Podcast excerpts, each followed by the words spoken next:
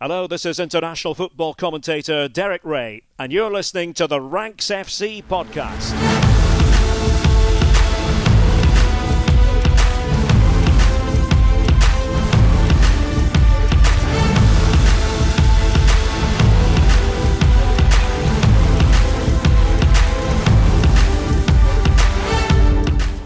Hello, Rank Squad, and welcome to another extra episode this week. It is a Friday, and normally on a Friday on Patreon, we do the spotlight, or in pre season, we've been doing the notebook.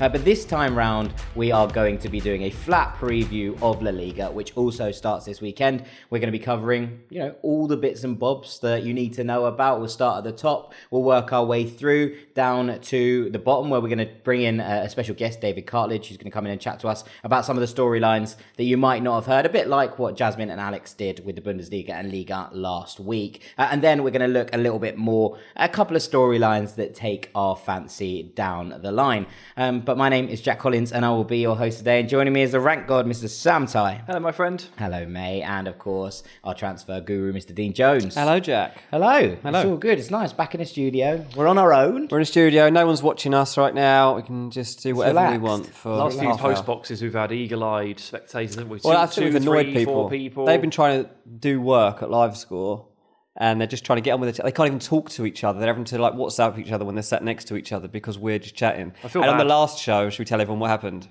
I think we should, yeah. I think it's important. We we started recording, we got to about 40 minutes through the post box and realised that the camera had shut off eight minutes into the record. had to do the whole thing. So they had to listen to it twice. Yeah. You know, not only was it bad enough to listen to It was to hard once, enough for us to say it again. For them to listen to that again was like a gibberish ranking. Yeah, tough, tough. I mean, they could go to the canteen or the cafe. I mean, obviously, It's feel- their office. We've their office that we don't work their in. office. No, but like they let us use the mic, so I'm like, well, if you don't like it, then obviously you can go. But it does. I'm not going to tell them like just leave, man, because it's. It, to be fair, it is theirs. Well, Okay. All right, let's get on with La Liga, shall we? By the way, Um, we love you, LiveScore. Thank you for letting us use your studio. Yeah, exactly. um, right, let's move on and let's start at the top of La Liga. Sam, it feels only right to talk about the title race as the first thing. And I think maybe for the first time ever, you look at this and go, Atletico Madrid, favourites right now in this title race. I'd say so. I'd be interested to get your take on that, and then Dean's again. Uh, but I would put Atletico Madrid as the current favourites to win the title, definitely. I mean, what's happened at Barcelona, not just Lionel Messi leaving, but the crisis that they've endured over the course of the summer, f- inability to register certain players. We don't know if they're going to get Memphis onto the registration sheet or not. Like, it's a bit touch and go, not only for the first game against Real Sociedad, but like, genuinely, that is a threat that's hanging over them for the first half of the season. And is there any point in trying to register Sergio Aguero if he's going to miss the first two months of the season anyway? Not yet, Does anyway. he just train in December and then register in January if you can? And a club in this position who have been through all of this, who are constantly in the news, the president has to go out every day and fight another fire. The players don't know who's registered, who's not. They're reeling from the loss of Messi. Look, they've had some really nice players come through in pre-season. Some good young players. Alex Collado has come in for some good cameos, and he's going to stick around. You've got Gavi stepping up from the youth ranks. Is that enough of a tonic to really settle this team down? And if Memphis can't be registered, does that just completely destroy their forward line? Do they go from a position of having so many forwards and us not really knowing how they're going to line up, which we can get to, to, well, who's left? Who is left? And then you go to Real Madrid, who, I mean, it feels like kind of like a stock down on Real Madrid, doesn't it? I don't know why exactly, because I mean, you've lost Sergio Ramos, club captain, but you've replaced him with David Alaba. It, it shouldn't feel as gloomy as it does. we lost Varane as well. lost Varane as well. His defensive partner. Forgot that one. There's a big hole there. Apart from that, are they okay? No, because Eden Hazard, we're not sure what we're getting out of him. Um, we're not sure where goals are coming from because they just relied on Benzema last season and the year before, and they're still doing that because they haven't brought in anyone else. They're hoping, I think, that Gareth Bale comes through, and actually, like I think that relationship with Ancelotti, which is a good one, might mean that we get a last good year out of Gareth Bale. But no, I know what you mean. There does seem to be a little a little bit of a difference with Madrid, but they always prove us wrong. So this is why you have to say, like, well, actually, the bookies have them The as favourites. favourite. I was going to say this was going to be the point that the bookies have Real Madrid as Yeah. favourites to win this title, which I think is maybe a wee bit disingenuous given that Atleti are champions and have strengthened, and and both the other big guns appear to have lost ground. Mm. Now, whether that is enough or not is a different question, and we'll come on to Atleti and, and what they've done. But there is a point to be made here about Real Madrid, that, and, and there's a brilliant article from friend of the pod, Zach Lowy, um, about how their finances have shaped out. He wrote one about Barcelona that I linked back in our Torcida newsletter on Patreon the other week about how Barcelona had ended up in the crisis that they have. He's written another one now about Real Madrid, and they've posted profits in the last couple of years over and over again. You know, they, we've seen obviously the big transfer of, of Eden Hazard, but aside from that, it has tended to be you know smaller deals that have you know ticked along, brought in some young players. Not all of them have worked, sure. And not all of them are cheap because They're not all cheap, but what I'm saying is that they're Vini- not outspending 400 million in a single window in the way that Barcelona have been, and they've shrunk their debt massively. Um, so you look at where Barcelona are in terms of oh god, they're in financial crisis, and you look at now where, where Real Madrid are, and bear in mind they're still renovating the Santiago Bernabeu, and when that is done, they will reap financial reward from that as well because it will be a bigger stadium, which will give more people in. And in the way that Barcelona have been really hit by the Camp Nou not being filled over the last couple of years, Real Madrid have kind of sidelined that by not playing there and having it renovated in, in a time that's got kind of lucky for them in some ways.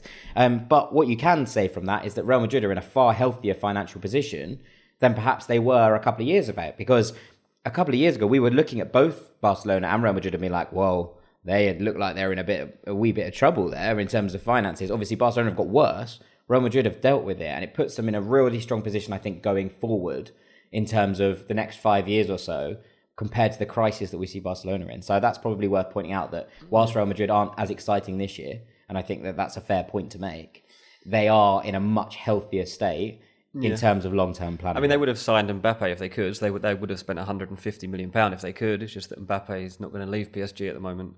So next year they'll go and spend. Uh, well, they won't have to spend that money because they'll get him on a free. But they, the wages that will come in with, with him and the agent fees will mean that will go, and then they'll go and sign I don't know Haaland or Pogba or whatever else. So next summer they will be back in a mess probably. But, no, but they um, can, this is what I mean. At the moment, they can afford to put two. They can afford to spend two hundred million on next summer. You know what I think is interesting? I think I think the timing of Ancelotti coming in is probably partly to do with the squad that he's got to manage right now, and I think that he's had a good record in in the past of managing older players um, and squads that look like they're getting towards the end of their lifeline. Did it at Milan, been at various other places. Like I kind of trust him to get the best out of this group of players right now. I talked about Bale already, but half then- of them know him from last time. well, that's it, and I, I think it's just that's probably why he's come in right now. They probably told him the situation, and he's content with it. And however much you say, well, they haven't strengthened, blah blah blah, they're still going to be in there. Of course they Of course they are. are. Yeah, yeah, no, no, Um, no, no, no doubt about that whatsoever. That, that that's not a that's a given. Yeah. That's a given, that is. But to come back and, and loop it round to Atletico Madrid, who are the defending champions and haven't had to go through the ultimate. Basically, it's like a like a crisis, like an emotional crisis that Barcelona have suffered over their both their finances and and Lionel Messi and, and Real Madrid to an extent as well, losing their long-serving club captain Sergio Ramos and his defensive partner for the first time in a decade. They're just going to have two new dudes there. Now, those dudes are really good. Alaba and Eder Militao are very good players, but it's different and it's weird. And then you can compare and contrast that to Atletico Madrid, the defending champs, who have all they've done is add Rodrigo de Paul to this setup, a setup that was better than everybody else's last season. So, how much ground have these other two actually really genuinely got to make up? It feels like quite a lot. Well, I suppose there probably wasn't that much between them last season, but they've there is a drop off, especially in Barcelona's case, in, in, in losing Lionel Messi. Now, Rodrigo de Paul is, is a wonderful player, but and and I think he'll be excellent in this Atleti side. But I, I do think this is probably the fairest it's been in ages, and, and mm-hmm. that's that's saying something. To I think Atleti winning it last year, and when they won it a couple of years back, felt like underdogs triumphing, right? Yes. If Atleti were to win it this year, you'd be like, yeah, fair enough, pretty reasonable. They've also brought in Marcos Paulo from from Fluminense um, on a free transfer. He's a young twenty year old winger who it seems to have a fair amount of talent in the locker. Um, seven goals, seven assists uh, for Fluminense over the last couple of years, and Yeah, uh, just something to, to keep an eye on because I was going to say, and maybe the big point is that Atleti felt like they lacked firepower at points last year, especially when Luis Suarez was was out. And actually, you would imagine that Luis Suarez is getting no younger and is therefore is he aging quick? He's not aging quickly or slowly. He's just aging. Um, and he it- well, he'll probably miss more of the season this year than he would you know than he did last year because that's what happens as you get older. They don't have many backup options. You look at like Vitolo's gone out on loan to Getafe. Um, the loan transfer of Moussa Dembele didn't wasn't a success. He didn't really play any games. He hasn't been made permanent. Atleti are apparently trying to sign Rafa Mir um, from from Wolverhampton Wanderers. He had a really good season last year at Huesca. Um, I like some this. really good goals. This feels right as well. Rafa Mir and Simeone feels like a good mix. yeah, I like it. I feel but- Rafa is a bit of a bull in a china shop, and Simeone Simeone likes likes those that. kind of players. Yeah, f- big time. But I do think they're lacking at the moment a wee bit of firepower. Of course they are, top. yeah. And look, they tried to get Griezmann like that. They they did go for that, and so if they're trying to get Griezmann back, it shows you that they are slightly concerned about their attacking options and whether they'll have enough to get through the season. Because obviously Suarez had the bit between his teeth last season, like looking to prove Barcelona wrong for letting him go, and also try to prove to the general world that like he could still win a title himself, and he basically did it. Um, what I want to see is João Felix here. This is his third season he's going into at Atleti. He's the club's record signing, and for all the promise, for all the talent, he hasn't done it yet. And this is this should be his season, right? He's had enough time to bed in. He's can't Well, use. he's injured at the moment, isn't he? I mean, he's Again. been, he's been he's he's already on the back foot. Like, This seems to happen. but this every is what you need, right? Yeah, like yeah. he's the guy that, that can really make that Yeah. difference. And but he needs the trust of his coach in order for that to happen. I'm not sure how much of it is genuinely his fault. Like, made 17 appearances in La Liga off the bench last season, and that's not because he was carrying niggles and knocks. It's because Simeone doesn't look to him soon enough or early enough. He hasn't won his trust for one reason or another. I want to see it too, but part of it's not on him. So did Simeone want him in the first? Because obviously there's a thing at Atleti where like Simeone, look, Rodrigo de Paul, that is a Simeone signing. Is João Felix a Simeone signing? No, I think, put I think they the fact that Griezmann left, obviously, and it, it put the onus on them to sign a creative name Hmm. that that was going to fill the gap. I think there would have been a push to, to sign him. He was at the time one of the most in demand youngsters in Europe, and it was probably one to appease the fans as much as anything else. Hmm. Whether that is what Simeone wanted or it's a different question. You'd have to you'd have to raise Hmm. it with someone who you know is more familiar with the inner workings of the club than we are. Hmm. But there is an element that the fact that it hasn't worked out in the way that perhaps we expected suggests that something didn't quite go right with how they were supposed to gel. Yeah, exactly. Look, a, a decade. This season marks a decade that Simeone's been in charge at this team, and that's another thing that's got to work in their favour, right? so cool, though. Like I love that- it. That's unbelievable. And he signed a new contract. He's there till 2024. Like he signed a new deal.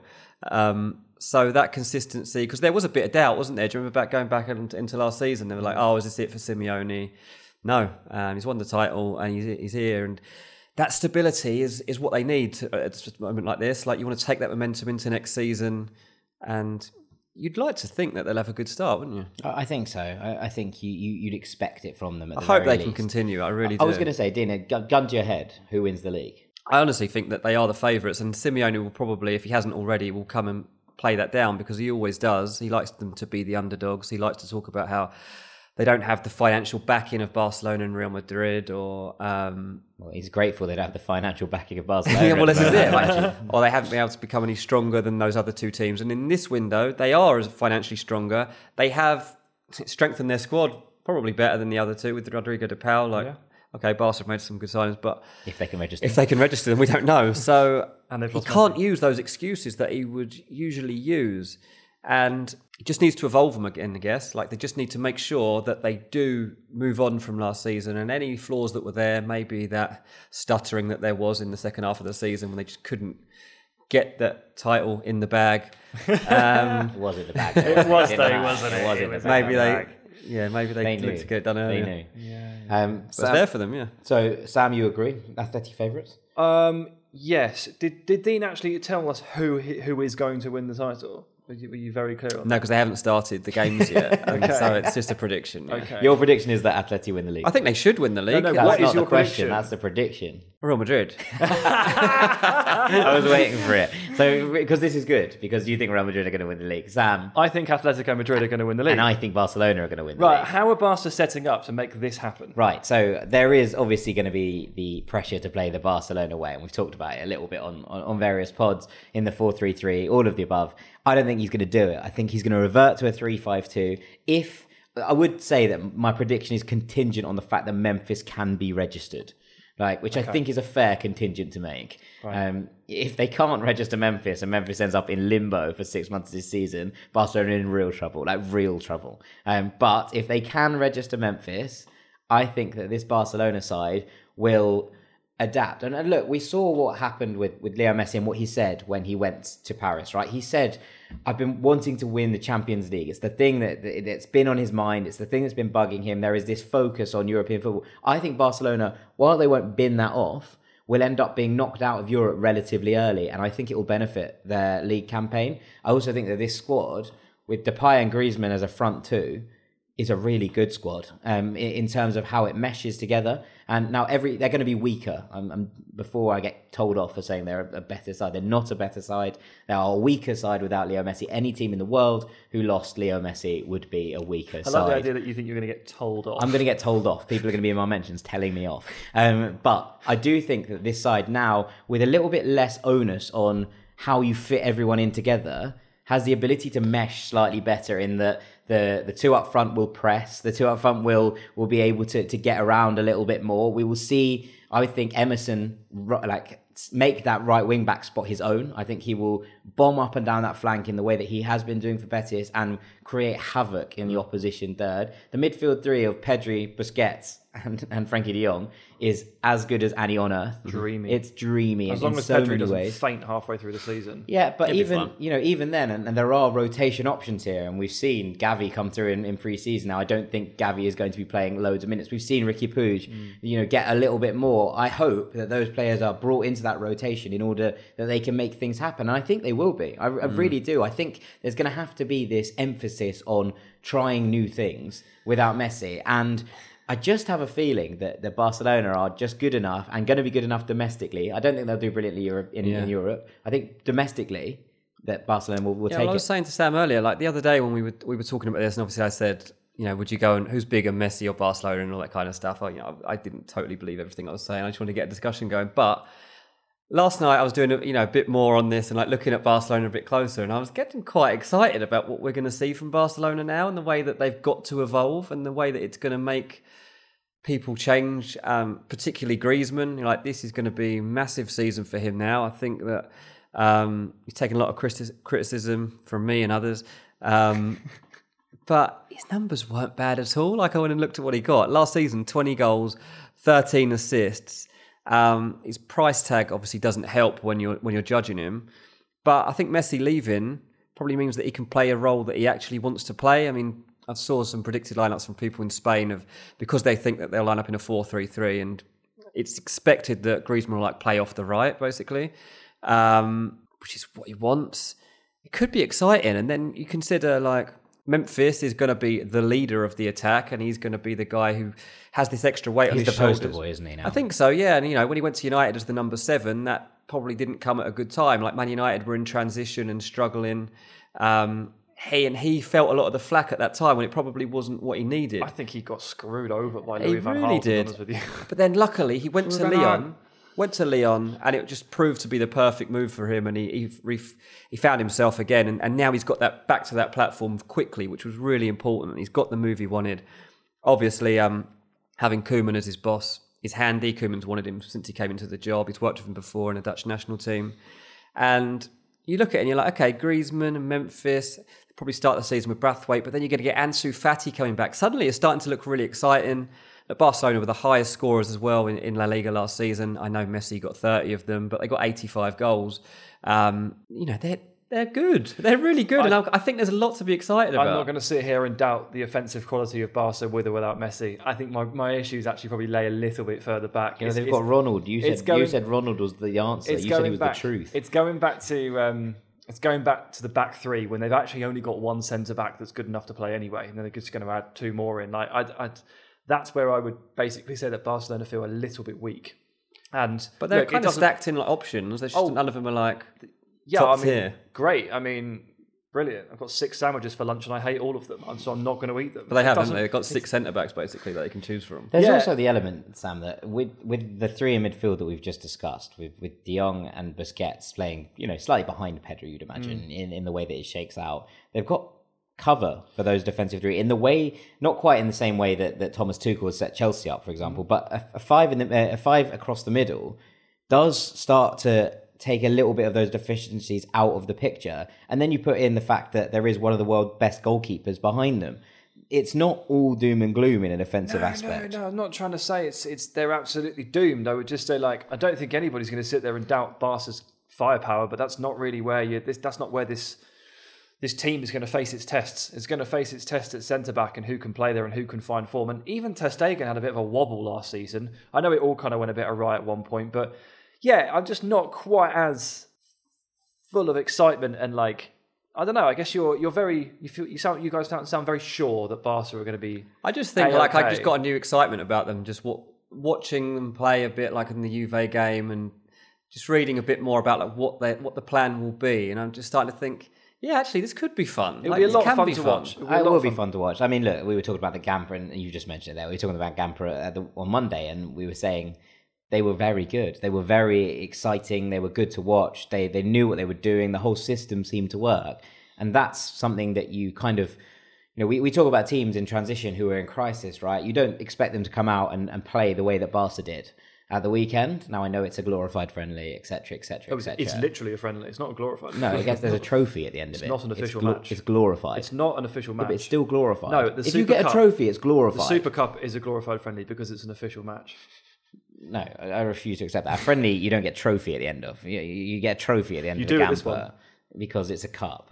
Um, so, so therefore, it's a, it's a glorified friendly. Um, and, and on that note, I think we should probably bring in David before we murder each other. Um, so, Sam, yesterday you spoke to David Cartlidge, who is a Spanish football expert and editor at ESPN, and we talked to him about some of the storylines that we should be keeping an eye on in La Liga this season. David, welcome to the Ranks FC podcast. Thank you very much for joining us. Thank you. It's nice to be on board. I've been, I've been always been keen to get on, so uh, here I am. I know we've been we've been trying to make this work for I'd say probably well over a year, uh, if we're being honest. And uh, the thing is, we've never really been able to nail anything down. So it, I guess it, it's kind of ironic then that when the, the week that we finally managed to find time to talk to each other is probably the busiest week of your life, mate, because Lionel Messi's left Barcelona. I was going to say, I love how we finally nailed it down when, when suddenly La Liga is just the league that everyone's going to forget about. They're like, oh, who's the superstar now? Oh, Benzema's no, the no, no. superstar. That's but no, right, no, we're going to tell, we're going to tell people why there's so much still to, to watch, basically. We are, yeah. We're gonna we're gonna dig a little bit deeper than Messi. Uh, And when it comes to La Liga, I think you're the first port of call, particularly for these under the radar storylines. But look, let's since you're here and since it's this week, let's just get your 60 seconds on this messy Barca shambles, shall we? Mhm. Yeah, yeah, absolutely. I think uh, I might be in a minority. I just think it's a, I think it's a nice point for Barcelona to step away into a, a new era and to start to clear those books and to start to focus on the young players, the Pedri, Ansu, Frenkie De Jong, um, and and move on into a new era. And I just think the whole, the only sad thing about it is the way that everything has transpired. That Messi hasn't got the send off um, that he he deserves. He absolutely deserves. But I think it's a great time for Barcelona to, to part with Messi and, and just move on and start this new era. The Barcelona fans will be delighted to hear that because we've spent the last week or so on this podcast kind of painting a picture of true doom and gloom. So there's a there's a little there's a little crack in the clouds, a little bit of positivity for you guys. Lovely to hear. But David, let's let's crack on with the ranking. So what's in at number three? Yeah, absolutely. We're gonna take a look at the chasing pack. Um, those who are, you know, Europa League, who have that, they have that in mind, and also that kind of that, that fourth best uh, place. I think we should say, isn't Best of the rest, maybe. Yeah, yeah, yeah, exactly. Right. So what's happened to this group then? It's quite a broad group based on last season's table. We've got Sevilla in fourth, who finished on 77 points, and Villarreal. I guess we could probably stretch this down to Villarreal, who were 19 points off Sevilla. Like, let's make no Yeah. bones about it. They were miles off fourth. That, But- that's Europa League winners, Yeah. Villarreal. yeah. So what are these? And, and in between those two teams, you kind of got Real Betis and Real Sociedad. Uh, Yeah. So what have these two teams, or these four teams, sorry, uh, been up to over the summer, and how are they shaping up? Mm, I think there's one thing in common is that all these teams haven't really lost a key man. They're generally speaking going to have the same starting 11 and the same squad. Um, I think we've seen every single year it's become synonymous with the Liga that teams get picked off. Um, I think we could all make an argument for different players out of the, you know, from the teams that we've mentioned um, could have gone. Um, with Villarreal, they've still got Pau Torres, they've still got Gerard Moreno. They gave him a new contract. Um, billion year contract. yeah, a, yeah. It was a proper Saul Niguez move there, wasn't it? Yeah, yeah, exactly. Uh, with Real, with Real Sociedad, you know, they could have, they could have lost Isak. Um, they, have kept him. You know, there was so much talk about him. They managed to keep him as well. Um, Sevilla, um, as we record this, have still got Koundé in their ranks, but we could see what happens in the next week or so. But but but they're still looking generally the same. They haven't lost a big big superstar. These these clubs are so used to having to lose someone and then go into market and getting a cheap replacement. They haven't had to do that this time. So it's also meant that the knock on effect from that is that they haven't really dipped into the market as, as much as they usually uh, they usually would. Sevilla are usually uh, scattergun in the market. They make a big sale and then they start pulling out signings, a couple of Liga on signings. They get somebody from Bundesliga. They maybe go to Scandinavia as well. They do a few different things. And this time they haven't. They've just been steady away. Um, they're potentially getting uh, Gonzalo Montiel from River Plate, who I think will be a fabulous signing. Um, and that gives them – Argentina's first choice fullbacks as their own fullbacks as well in Acuna and Montiel. Now that is exciting, yeah. and I love an Argentinian player in Sevilla. It just it just works. Something just it does, goes. doesn't it? It really works. Yeah. yeah. Erik Lamela going there. It kind of felt like he'd been there all along in a way. Yeah, precisely. Campos is there as well, and, yeah. and we, we, all know how exciting uh, he can be as well. And you know, Papu Gomez is still there as well. So it, it just works. Um, maybe they should bring Banega back. That would be, that would make me really happy. But yeah, we'll see. maybe, maybe. What about Villarreal then? Let's skip to the bottom of that little pack. Um, yeah, obviously, as yeah. we record now, this is going to be out on on Friday. So by the time anyone listens to this, the Super Cup result will have happened. We don't know what that is right now, but you know, beyond that, beyond Moreno, how are this team shaping up? Again, very much the same, very steady away, and I think Unai Emery will absolutely love that. You look at throughout his career, he's had so much chaos at every club that he goes to, incomings, outgoings. This summer, he's still got his main stars. They've added a little bit as well, um, but generally, I think we'll be looking at the same team. And he'll be saying also to the to the younger players, um, you know, it's time for for you to maybe step up and do a little bit more. I think I, am a big big fan of him, but I think Samuel Chukwueze is somebody he disappointed me a little bit last season. I expected a lot more. I thought it was going to be the breakout year. I thought it would be the summer that we talk about. Oh God, who's gonna who's gonna grab him for 30, 40 million in the Premier League? Hmm. Um, alas, it, it hasn't an, happened. An injury didn't really help that at the end of the season. Precisely, I felt like happen. he added a little bit to his game in the way mm. of hmm. a sort of killer instincts uh, last yep. season. I think he definitely improved that. End product mm-hmm. was the question mark over here. Yeah, it's it's consistency. I think he's a player. He. Uh, maybe I'm asking too much. He should be looking at uh, double figures in both categories: ten goals, ten assists. He should be looking at that. I think now he's he. I think he's that good. I rate him that highly. And what about the other two then? We've got the the Reals, Sociedad and Betis. Now Jack will be listening, uh, and he'll be yep. hoping for some some nice kind words on his beloved Real Betis. And you talked about the fact that Benzema's the face of La Liga. Now you're wrong. It's Joaquin. It was, it was always Joaquin, David. Come on. I'll, Oh well, you're close. I'd say Sergio Canales, but yeah, you know he, he, he's one of my favorite players out, out, of any league, out of any player. So I'll always be behind Canales. Um, yeah, but I think they had a you know they had a loss in, in losing Emerson, who's been so so good for them from fullback. Uh, and I thought Barcelona would come call it. At first, I thought, oh, Barcelona to buy him back, and then they're going to sell him straight away to a to a to a Brighton or something like that for thirty million. Alas, it looks like they're keeping him. I think they're very lucky to have him. I think he's such a good player. He's come on leaps and bounds at, uh, at Betis. Um, I think he became a better player in the end than uh, than Junior Firpo, who's just uh, rocked up at Leeds. Of course, he became a better fullback than him. I think overall. So it's gonna be interesting to see how Betis respond there. But again, I think they're a club that they're going to say, okay, maybe we can expect more from players who already have. Um, Lainez, we still haven't seen the best of him. Still so much hype around him, especially if you speak to a Mexican football fan, they will tell you how great he is. But we still yet to see it really in La Liga. Yeah, we uh, just saw it at the Olympics because he was yeah. so much fun at the Olympics. It's when oh. he pulls on that Mexico shirt, mate. Different yeah, player. That, that, that's where that's where it is. Yeah, you'll just have to forget the white stripes, I think, and for Betis, and then it'll be okay. So we've got more from him. I think Borja Iglesias as well is just starting to look like somebody who can, you know, dominate again. And the, the player that we saw at Celta, there was player that we saw at Espanyol and Zaragoza as as well. So he'll be thinking, oh, next season, can I maybe, can I honestly maybe get 20, 25 goals? I think he should be looking at that, especially when he's got somebody like Fekir behind him as well. Um, so, so yeah, I think it, it's kind of relying on the players that you've already got to step up even further. And uh, Real Sociedad, who we're going to talk about next, are another one. Lots of young players who they'll be saying, okay, you're ready to take the next step up. You know, who knows how many Isak can get next season. Yeah, precise. I mean, continuity is something to be spoken for in positive terms. Uh, this is mm. this is great news for these guys. I mean, look, Sevilla may yet lose Koundé, but we'll have to see. The other guys probably in good shape. I mean, the way this finished out last season, big gap between Sevilla and Villarreal, of course. Um, yeah. And is there, is there a is there a team here other than Sevilla that you think can actually sort of crack into this top three? Are I know that they haven't added necessarily, but is mm. is the top three weak enough for any of these guys to break that hold?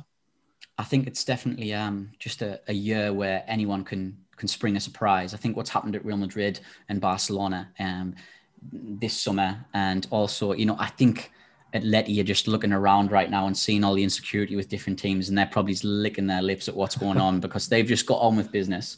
They've they've landed a brilliant player in Rodrigo, Rodrigo De Paul who could add so much to them.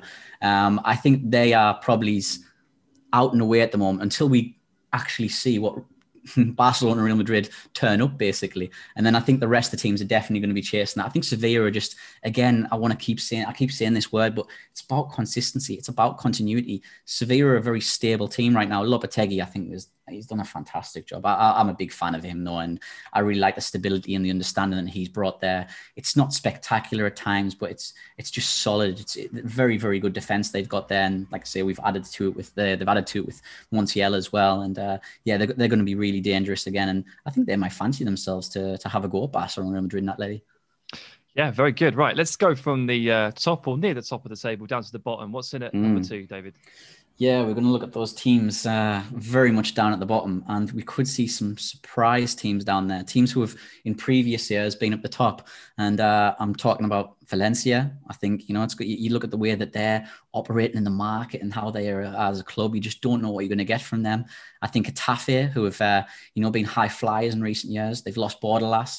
I've looked at their buys as well, and it looks there's a lot of panic. And I think you know and when I, when I see what they're doing, they're getting lots of players in. I'm not too sure whether it's quantity over quality right now with Getafe. And I'm sorry to say this, but your boys Granada. Oh yeah, we do a therapy session on this one. Look, I'm, I'm deeply concerned about this one as well, my friends. Um, I'll tell you, I'll tell you where I am first. See if you agree with me. It's good to have someone to talk to this about.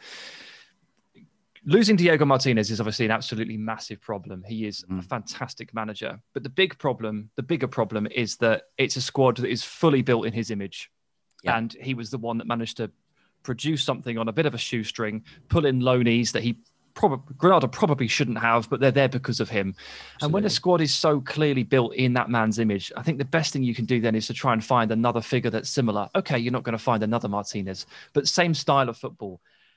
And look, you may correct me, but Robert Moreno is definitely not on that shortlist. He's not the, no. he's not the man that you go to and go, oh, you can take this squad on a notch. This is a you don't fit this squad at all, and yeah. now we have to start again. I also think he's he's a punt. It's a it's a it's a it's a you know a very hopeful hire I think uh, from because we don't know too much about him as a as a coach in all honesty. You know we, what the sample size that we've had of him is very very small. We don't really know what his identity is. Um, you know, he's he's been a continuation man, and we don't really know whether you know if if thing, if if Granada's losing at half time, whether he's somebody who's willing to to shake things up and, and change things around, and can he make the decisions to change games? We don't know that from him. So I think, and I don't think Granada do either. I think they've just said, you know, he's a, another young coach on the market. Is he somebody we can we can build with, and what we hope to do with uh, Martinez? Yeah, I mean, if there is one silver lining, and I will put this out there because I just need cheering up. I'm just going to cheer myself up. Mm. Is um, we have finally seen the end of the Jesus Vallejo era at Granada, which went on 18 months too long, as far as I'm concerned. Couldn't get away from the man. Couldn't get away from the man, but it's done. For some reason, and this is basically the only stick I've ever had to beat Diego Martinez with, Martinez really likes Vallejo. Yeah, a lot of people do. I don't know. I don't know why. And and it's gone now. It's finished. Without Martinez, there's no Vallejo. It's good. We're done. He's uh he's he's a player who's just always been rated in Spain. And when he first came through, he was highly rated. Captained uh, all the youth teams as well. Um, and so he's always got a a nice reputation um, around, and I think they've stuck with him through that because he's a very talented player. He's a lovely ball playing centre back on his day. But but yes, I, I, completely agree. He's had those injuries, and I think his confidence and is completely gone with mistakes. And and yeah, it was a horror show at times for for, for you guys. Is there a, just a set, an element there of like if you come through the academy at Real Madrid in Spain, you just get given more chances? Yeah, I mean, he came through Zaragoza's academy and he was still very highly rated there, but he got that move so so early to Real Madrid, and and yes, the reputation sticks with him. If you've been in the books of Barcelona or Real Madrid, you automatically kind of just have that little bit of extra, you know, reputation. I think when you're trying to sell yourself as a player, it's certainly what the agents rely upon. They'll say, "Oh, you know, he was he was once on the books as uh, Real Madrid. He was going to be Sergio Ramos' successor at one point, you know." And people yeah. will go, "Oh, right, okay, oh, he must be good," and then they'll take him in. Yeah, fair enough, fair enough. Well, so there's Valencia, there's Getafe, and there's Granada, kind of on on relegation watch of, of of the established order of La Liga recently. Anyway, all three of these teams have been playing Europa League football what in some time in the last four or five years. So it'd be sorry sorry to see, but again, let's go to something a bit more positive for our final hmm. storyline. Mm yeah, that's that's Espanyol. They are they are back in the big time. Uh, they were promoted um, with flying colours. I think they were head and shoulders above any team in La Liga one, two, three last year. Um, they've got a very good young squad. I think there's a lot of talented young players. Still got a little bit of experience in there, but um, I think it could be exciting. And they also arrive back with a a man they know can get them 20, 25 goals in RDT. The notorious RDT is back. we like Raul de Tomas here. Well, Jack especially likes yeah. Raul de Tomas, but he's there. And you're right. This this squad, you look through it quickly, and actually a couple of names that you look you pick out immediately, like Oscar Gil and Javi Puado, who have been involved for Spain's youth teams in various hmm. competitions mm. over the course of the summer, mixed in with a bit of experience here and there. Mm. Actually, quite a nice build. What do you think this team can actually achieve as newly promoted, uh, well, contenders? Yeah, I think looking at the the level of unknown and what we've had in, and, and nobody's really. You look at that whole table. Who has honestly improved a lot? I don't really know if anyone has the teams that they will be battling. Um, who else has a striker that they know can get them twenty goals a season? Um, and there's a lot of excitement about young Nico Melamed as well. I want to talk about him because Espanyol feel like they have their own kind of little mini Messi there in Nico mm-hmm. Melamed. Somebody who's just a bit exciting, a little bit different. He can change a game. He's got skills. He's got flair. Very much gets the fans, you know, off the seats. He's just, and I think they really, really value him as well, and the other younger players that have got that have they're already now used to winning. They've already got a winner mentality, and they feel that they can go up no fear really. And uh, I think they've got a great manager as well, who's very much uh, the Spanish Diego Simeone. I always call him. He had a he had a few years ago. Um, he was brilliant at uh, at Nastic, the Tarragona, who were very much tipped for relegation, and they almost got promoted. Um, that unfortunately that uh, that that side ended up getting broken up a little bit, and I think they've just got so many little parts about them, Espanyol, that makes them exciting. And I honestly think, to answer your question, they can easily be looking, you know, a top half finish between between ten and six, easy. That would be amazing to come into the league and do that. I mean, I know that that, mm. that that feels devalued a little bit. Leeds have just done the same thing in the Premier League, stepped up, finished in the top half. Yeah, but it's not easily done. Leeds needed Marcelo Bielsa to do it. So if Espanyol can pull anything out out of the bag like that, then fair play. Uh, David, thanks so much for your insight. I really appreciate you coming on and sharing those tidbits. Uh, where can the Rank Squad find you on socials and anywhere else? Yeah, of course. You can just grab me on Twitter, David Jaca. That's J A C A, and uh, still talk about Spanish football on there. So of course, get there. Spanish football is still happening, guys. It's not yeah, been cancelled. Yeah. We are all good. We're ready to go. All right. Thanks, David. Thanks, mate. Well, thank you so much to David for joining us and talking. Oh, I love that Espanyol point. I've got to say, I'm, I'm really, really in on Espanyol, dialing into that top 10. But I want to expand a little bit more about the chasing pack, obviously, that he, he spoke about there. And I suppose the obvious place to start is with Villarreal, who, who played in the Super Cup midweek. Um, and gave a very, very good account of themselves against Chelsea in a game that we were a little bit worried about with them because they had such a, well, an injury crisis going on. Yes, it's going to sound a bit weird for the listeners because I actually spoke to David on the Wednesday and the Super Cup hadn't quite happened yet. And then I joined you guys again afterwards and we know what happened. And talked about Villarreal and it's it's it's about depth, it's about being able to fight on all fronts and it's it's about being able to to send out a team that can genuinely compete in midweek and in La Liga at the weekend. And they came into the Super Cup with a real test on their hands because they had like no players. Like just none of them. Little side note before we begin, Jack. Juan Foyth taking the eight shirt. You wore it is- last year as well. It's just, but it's done now. He's a he's like he's actually physically just gone again with that one. He wasn't just packed in at the end on loan. He's signed and he's taken the eight, and it's gross. It's Then- horrible when he's playing at right back. It's a little bit more acceptable when he moves into centre midfield. He's actually quite quite good in midfield. You know, is, yeah. I'm starting to think Juan Foyth might be a really I good, actually always liked him to be might honest. be a really good player, but he's really good at right back. He's still, he's still well. named as a centre back. I'm pretty sure on most um, football websites. No one, no one's sure where that man plays. He doesn't know either. But yeah, a lot, a lot of injuries. I mean, you're missing Danny Parejo and about six others yesterday. And yeah, the, a lot of players have got to step up. Players that are on the fringes of the squad stepping in. Like Jeremy Pino is still not necessarily a first team player for Villarreal when Chukwueze is fit. And you've got a makeshift centre mid pairing. Um, they actually had to play their best goalkeeper by default because usually they would play Rulli in the cups, but Rulli, Rulli is injured. Um, Asenjo wasn't great on the penalties, was he? No, but um, again, he is not the penalty expert, as we know. No, no, no. But it was a good performance of Villarreal. I know that Dean. It was. It went on too long for Dean. I think he went to bed. Oh, I was bored after five minutes. Nay, it was a I good it was a good game. It was a good game. It's just an it's just a a match I've never ever taken seriously or got into. Um, it's every year it becomes more hyped and people try to make it more part of the calendar. And for me, it's just not important. It's, a just Johan not- Gamper trophy. Yeah, as this is a proper glorified game. Um, this is an official. the problem I have match. is like I look at the lineup and I'm like, well, this isn't Chelsea's proper team, so it doesn't really matter.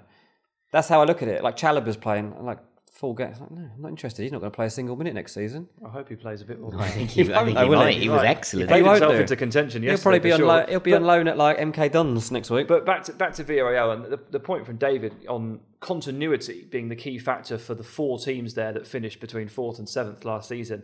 And yeah, as we speak, Koundé hasn't left Sevilla. Isak signed a new deal with Real Sociedad. Gerard Moreno signed a new deal with Villarreal. He's going to be there till he's 78 now.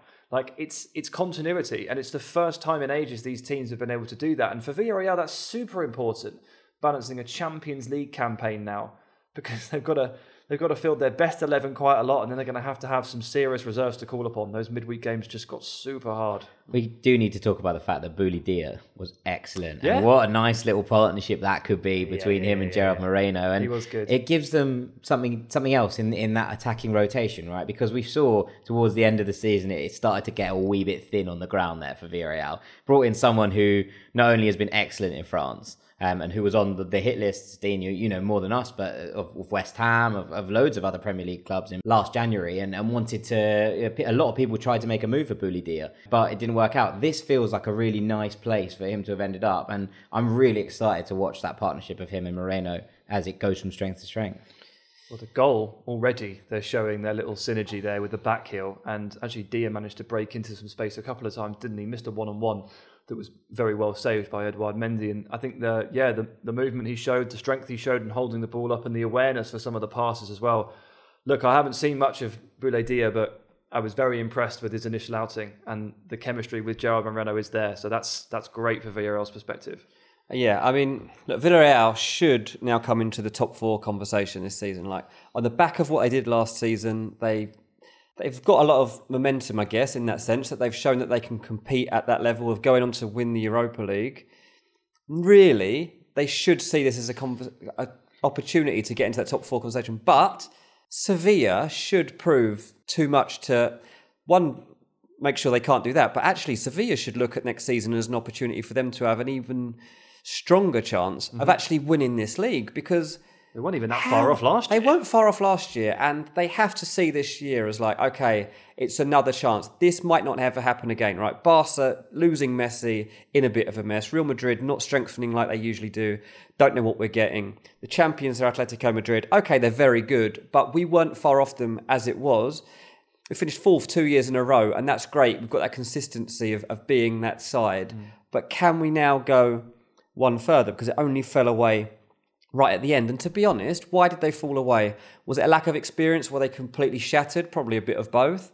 But they would have learnt from that, and hopefully they've come through it. I mean, I find it a bit strange. Like one of their main signings of the, the summer is a new goalkeeper, and I thought their goalkeeper was the best player. A goalkeeper who's another goalkeeper who scores as well. Yeah, they they've both got, They've already got. They've got two goal scoring. Two goal scoring goalkeepers. It's a Lopetegui was a shame that goalkeeper, neither of them wasn't are that great in goal. This is, Um, this is Dmitrovic. yeah. Yeah, Dmitrovic has signed, and They signed him on a free contract. They did now. I think Yeah. they had this done in March or something like that. Yeah. It was one of those. You assume that he's probably Yeah. going to be probably a backup, but but Sevilla don't rotate their know. goalkeepers. Then they have done for years. Well, this is the point uh, that I was going to make. I spoke to someone who covers Sevilla and knows far more about them than I do, and they said there's actually a possibility here that they rotate goalkeepers, which in England we just Well, it's a bit of a there's, there's a bit of more thing. of a feel that you can do a cup and That's like, it. Well, Geronimo Rulli for Villarreal last season, for example, played pretty much all of Europe and every cup, and Sergio Asenjo was the league goalkeeper. And Did that's they stick with it for the was. final? Yeah, and they, They stuck, stuck with with it it for for the the final. Indeed, but not. It, this is actually this is going possibly going a bit further. Rather than having a League Cup divide, which obviously Barcelona did with Yeah, Claudio Bravo, Bravo and Mark, and Marc Andre Ter Ter Stegen, Stegen, yeah. that sort of stuff.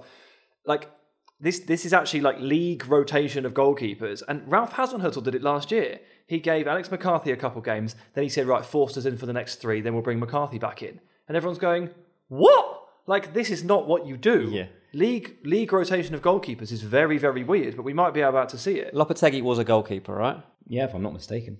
So maybe he thinks, what would have really benefited me in my career? I know, having someone to rotate with, so I got a bit of a rest every now and then. I don't know what it is, but if he, if he was a goalkeeper himself, there's not many managers who actually understand that position. So to, to bring in some strong competition for a great goalkeeper that they've already got is really an interesting addition, really. Um, I think the only two goalkeeper managers I can name are Nuno and Lopetegui. Yeah. That's it. Yeah, They're so so rare. they are very rare, yeah. It's a it's a funny one, isn't it? I mean, I guess we can't talk about Sevilla and not address the fact that there have been constant rumours that Jules Koundé is on the way out of the club. Do, do you know any more, Dean? And, and, and, you know, at the time of writing, obviously things change so quickly with, with transfers, and this could be completely out of date by the time we have it tomorrow. But obviously, Chelsea yeah, I mean, the update from yesterday was just that Sevilla aren't budging over this valuation, and that's you know you either pay the money or you don't. Is it release clause? Yeah, and it's like it's this is the valuation. I don't know what you want us to say. Like we don't want any of your players. We don't we don't want any offers. Stop trying to give us Kurt We don't Zouma. want Kurt, yeah. We Kurt Zouma has to stay at Chelsea from around. trying to push us Kurt That's what my Chelsea Zouma. friends told me. Um, so if they meet the valuation, then yeah, it'll be a Chelsea player. But until then, he's going to be at Sevilla, and I'd imagine Chelsea will do it because they need it, and they've got this far. It's not like Chelsea to not go go through with something at this point. Um, but yeah, we'll see. I mean, we haven't spoken about Lamela either, by the way, which is actually quite a good addition, I think. I quite like it. I mean, look, there's, there's obviously this element that, that Bryan Gil didn't play Mm. for Sevilla last season, and they were excited about bringing him in and seeing where he got to. But it's also not like you've lost a first teamer and, and replaced him. You lost someone who was out on loan. To bring in Lamela, who strikes me as the kind of person that if he could get a few games under his belt and stay injury free, which I know is a big ask for Erik Lamela, is someone who could definitely have a say for Sevilla this season. He strikes me as someone who might succeed here. It's like David said. It's like Sevilla is just Argentine Central. There's four, five, six of them in it. Fi- I don't know what it's like. Montiel is Yeah. now is, is now signed, done, finished, over. And Lamela, Lamela just feels right at Sevilla. I don't know, and may, maybe the, the style of the league will suit him suit him a little bit better. It is a big if to say that Lamela can do anything because we just haven't seen him do much. I haven't seen him string games together or anything like that for a long, long time. But again, you're right. It's not like you're losing a key piece of your attack and you're replacing it with Lamela. You're adding Lamela to what you have, which is already pretty good. It's Lucas Ocampos. He's brilliant. Bryan Gil was never a feature for Sevilla. I would understand fans that were a bit upset about never really getting to see him play, but they haven't got weaker.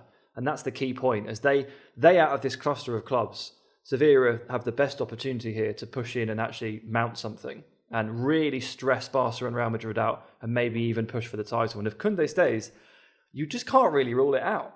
Yeah, no, I, I think that's fair enough. I'm going to obviously cross Seville now um, Fine, fine, because fine. it feels like the right time to, to talk about Betis, who also feel like they could have been picked apart this summer and just haven't been really. I mean, Emerson going to Barcelona is, is the one big loss you'd imagine. Aïssa Mandi left on a free contract; he's signed for Villarreal, but you know the, the rotation within Be- Betis' centre halves anyway meant that that doesn't feel like a huge deal. If I'm being honest, they've brought in Juan Miranda again for but on a permanent deal this time, and Youssouf Sabaly to play right back to fill in that that This Emerson made me role. laugh. This is like Jack Collins' Venn diagram. It, it really is, isn't it? And and of course, you then put into the fact that that Betis probably have the best goalkeeper now outside of the top four. Um, now, Sam, I know you're rolling your eyes at me, but it's true. We're isn't it? talking about We are talking about it because we're talking about where Betis have got to, and the fact that they've brought in Rui Silva is a huge, huge deal for them. You know, Claudio Bravo has been good, but he's not getting any younger. Um, this gives them a solid base from which to, to work from, and, and and it does feel that if Betis can hold on to all of these players in terms of you know the attacking quartet and, and get them to to tick a little bit more. And we're still seeing Diego Lainez, for example, working his way into this side and getting himself into a place where he really feels like he can challenge for a first team starting spot. If that can all start to tick along now, Betis feel like their squad is strong enough to challenge top four. I mean, yeah, you, you talk about keeping that attacking quartet. There just hasn't been really any murmurs of Nabil Fekir leaving, right? And he's the ma- he's the man that if you keep around and you continue to add to the squad, like with, with players sadly like Silva, then Betis can start looking up the table. They're not yo-yoing up and down as they have done for the last three or four years. And they finished sixth last season. Again, quite far off Sevilla. There's a big a big jump to fourth place there. But Real Betis and Real Sociedad have kept their stars. They haven't been weakened. It's it's weird. It's really weird. And uh, I'm sure you'll enjoy the season, mate. I'm sure you'll enjoy Rui. I think it's going to be great, mate. I, I really am. I know you're sad. He's my favourite. I know. I know. Him and It's Yangel Herrera were my favourites, and they're gone. They've all gone. Let's talk lastly about Real Sociedad because they'll also be looking at kicking on. And you mentioned at the top there that Alex Isak pretty much locked down, and it, it feels like it feels like Real Sociedad also want to to push on this season. This is what makes this exciting. Not only have we talked about the fact that the top three have maybe leveled out in terms of where they're at, but it also feels like the chasing pack has caught up, and that in itself makes for this to be a very interesting. You wouldn't be surprised this year to see fourth to seventh beating any of the top three. It wouldn't. It wouldn't shock you. That's where we're at now with La Liga. It might happen on Saturday. Well, it might well happen on Saturday. That's it could well happen. I mean, you're right. It's uh, it's iron it's iron things out a little bit, and that that num- place number one in the table all the way down to seven, maybe even down to sort of eight with Athletic Club Bilbao. Open could be could be relatively open. The the points gap between them may be may be quite well staggered, and it's man. I, I'm sure I'm sure that lots of people are looking at La Liga this season and going, well, no Messi, no Ramos, Ronaldo left a while ago. They're lacking. They're looking at it and seeing they're, they're seeing a lack of star power. They're seeing a fading force in Barcelona and Real Madrid. All it does is make it more competitive. Isn't that what we've been asking for for the Yeah, last I like so. five, ten years in, in La Liga? Just a bit more competitive, maybe less polarized. That's exactly what we've got. I think there's a, you see a lot of people shouting La Liga in the mud, um, and I think it's ridiculous. I think La Liga is taking an absolute battering, and we're seeing a whole load of exceptional narratives start to come to the fore. And and look, that doesn't always mean it's the world's best players, but you might be seeing the next generation of the world's best players coming through. Yeah, and that's always something to keep an eye on. And look, it, it goes back to all the things we were saying right at the top about about Barcelona, right? That yes, they no longer have Lionel Messi. Yes, that makes them a worse side. But does it free the door for a couple more La Masia graduates to come through? Does it oh, free Pedri to become the creative spark in the middle of this side? Does it free Alex Collado, who was going out on loan to Belgium and in crisis talks with the club, to suddenly have a spot in this starting 11 to, to make his mark after so many years of promise? And and with all of that kind of ticking along, that's just Barcelona. Like, and, and you come out of it and you think, you look at the rest of this league and you think, this is really competitive. It's going to be really tight there's no obvious favourite for the title. You know, we, we we said that Atleti probably favourites in our eyes. The bookies have Real Madrid. Like there isn't anyone jumping out at you and going, "Oh, that's that's that's a done deal." Mm. And we're talking about the fact that the chasing pack is closer than ever before to that top tier. Suddenly, you're looking at a, a league which could go absolutely anywhere, and, and that is exciting. There's a good saying. It's not football, it's La Liga. No, it's back. La Liga TV. the is Liga back. TV is back. the best adverts on earth are back in the building. If you haven't got La Liga TV, go and buy it. No, this is not an advert. It's, it's really not. Go and watch all the It's adverts. just the adverts. Just Just, watch- just do it for the this adverts. is not an advert, but go and watch the adverts because it's great. This is not football. Worth a sign-up price La for the Liga. adverts alone. no, Um, but yeah, you're right. You are right. Right. Um, and on that note, I think it might be time that we call this a day. Um, Um, all that's left for me to do really is to say thank you so much to David Cartlidge for joining us earlier and discussing a few more narratives in a bit more depth. Thank you very much to Sam Tighe. Thank you, buddy. Thank you very much to Dean Jones. I'm going to go and buy the new Real Madrid kits, I think. Get Dylan a couple of those. They are, how nice are they, by the way? They are nice. Real Madrid are have nice. got two very nice kits this season. The lilac Barcelona is lovely. That is nice. The purple Betis is really Is it? Nice. Um, there's some there's some really nice kits this Oh, year. Really yeah. nice kits in Is the Dylan Liga. allowed? Is he only had Barcelona Messi shirts before? Is he allowed to have a Real Madrid kit for next season? No, I think you might have to get him a Pedri shirt. The lilac Pedri Okay, shirt. so what about this? How do we feel about Dylan is a Barcelona fan now, and Reese becomes a Real Madrid Yeah, fan? yeah, yeah. Is Set this up- a good rivalry? set up set your in family house? classico. yeah. I was thinking about it the other day. I was like, should I set up some rivalries? Like one's Milan, one's Juve, one's Yeah, Real, yeah. one's Barca. Imagine one's you- Fulham, one's Chelsea. no, no, too far. You've gone too far, and you will not be doing it. Imagine the YouTube content in 10 years. it's good, isn't it? You're going to set them up Should I as do it? stars. I'm Fantastic. gonna do it. Set, We're- set Reese up as We're a Real Madrid brothers fan. from and- London, but I'll we get some pictures in as soon as those kits arrive. Yeah, absolutely. All right. I've been Jack Collins. This has been Ranks FC, our La Liga preview for the season. Thank you for listening. This is the end of our free week on the main feed where we've hopefully showed you what a great time we have over on our Patreon, uh, over in our Ultras community. As an extra incentive, if you fancy joining up, anyone who's joined this week or in the next week, uh, off the back of this free week, we're going to be putting in a prize draw to win a football shirt of your choice. And so, if there wasn't an incentive enough before to, to come and join and get involved with the Ultras community, there's an extra one. Thank you so much for listening. We will be back on Wednesday next week here to do a Serie A preview. But of course, you can see us on Monday for the post box. Take it easy. Peace.